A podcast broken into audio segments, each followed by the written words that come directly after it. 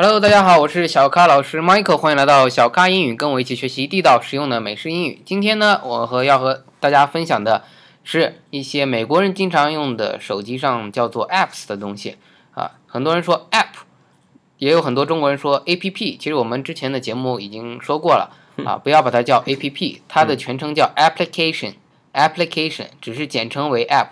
application 就是应用的意思，你千万不要读成 app， 读成 app 就感觉是你好像没有办法把这个单词读出来，而非要一个一个的拼出来。就像你说 I'm sorry， 然后你非要说 I am sorry 那种感觉啊，你没有把它完整的说出来。好，那今天由 Brandon 老师跟大家分享一些美国朋友他们真正用的 app 是哪些。Okay, yeah, so there's a few apps I don't use a ton, but there are some that I think are pretty interesting.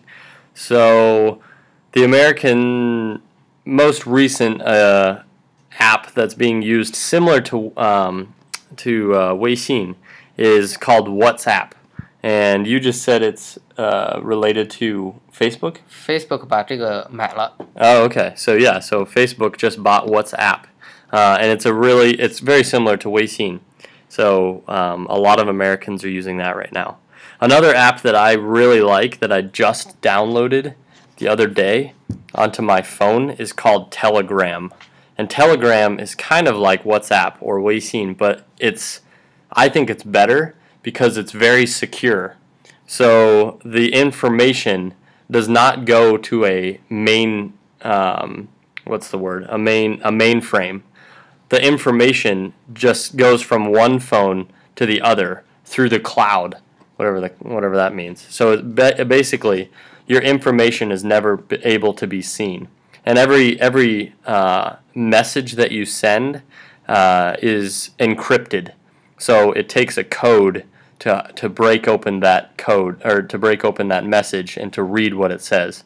So it's really secure. So I really like Telegram, and that's called Telegram, Telegram. Is that free? Yeah. Okay, well, sure. Yeah, you should. It's good. It's really good.And then obviously you've probably heard of Twitter, so that's the Chinese or American version of Weibo, right? Mm-hmm. Yeah. So we have Twitter. A lot of people just kind of post random short thoughts on Twitter. I've never actually been on Twitter. I don't know exactly what they do, but I know it's pretty famous. And also Twitter is similar to Instagram, I guess.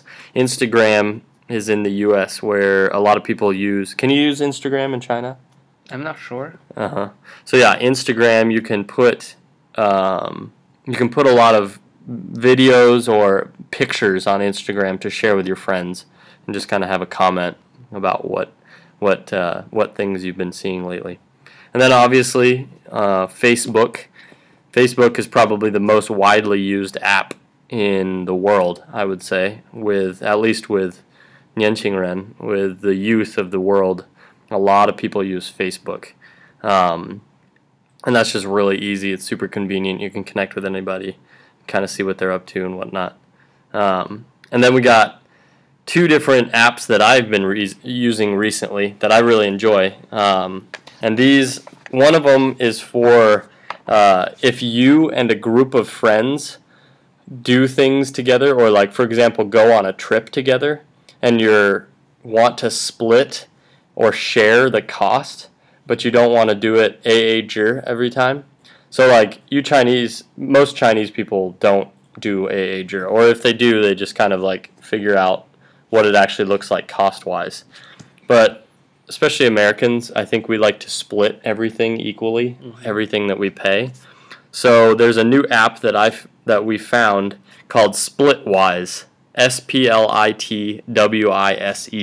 And Splitwise is a program where you and several friends can share an account. So essentially you say, you open up, not an account, it's more like you share your costs, and it figures out how much money everybody owes for one particular purchase or one particular fee.So my roommates and I use it to split up basically everything. Anything we buy, we can put it into Splitwise, and it says how much one person has paid for like things like rent or the water or the electricity, and then how much everybody else still owes that person or owes in the future. And then we can keep a tab on who owes how much money for the same thing. It's really useful.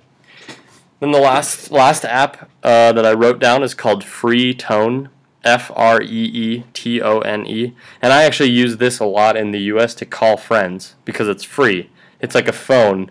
It's a phone application, but it's free. So if I have internet, all I need is to have internet on my phone, and I can call my friends, or I can text them, and it's free, and it's great. So I don't have to pay.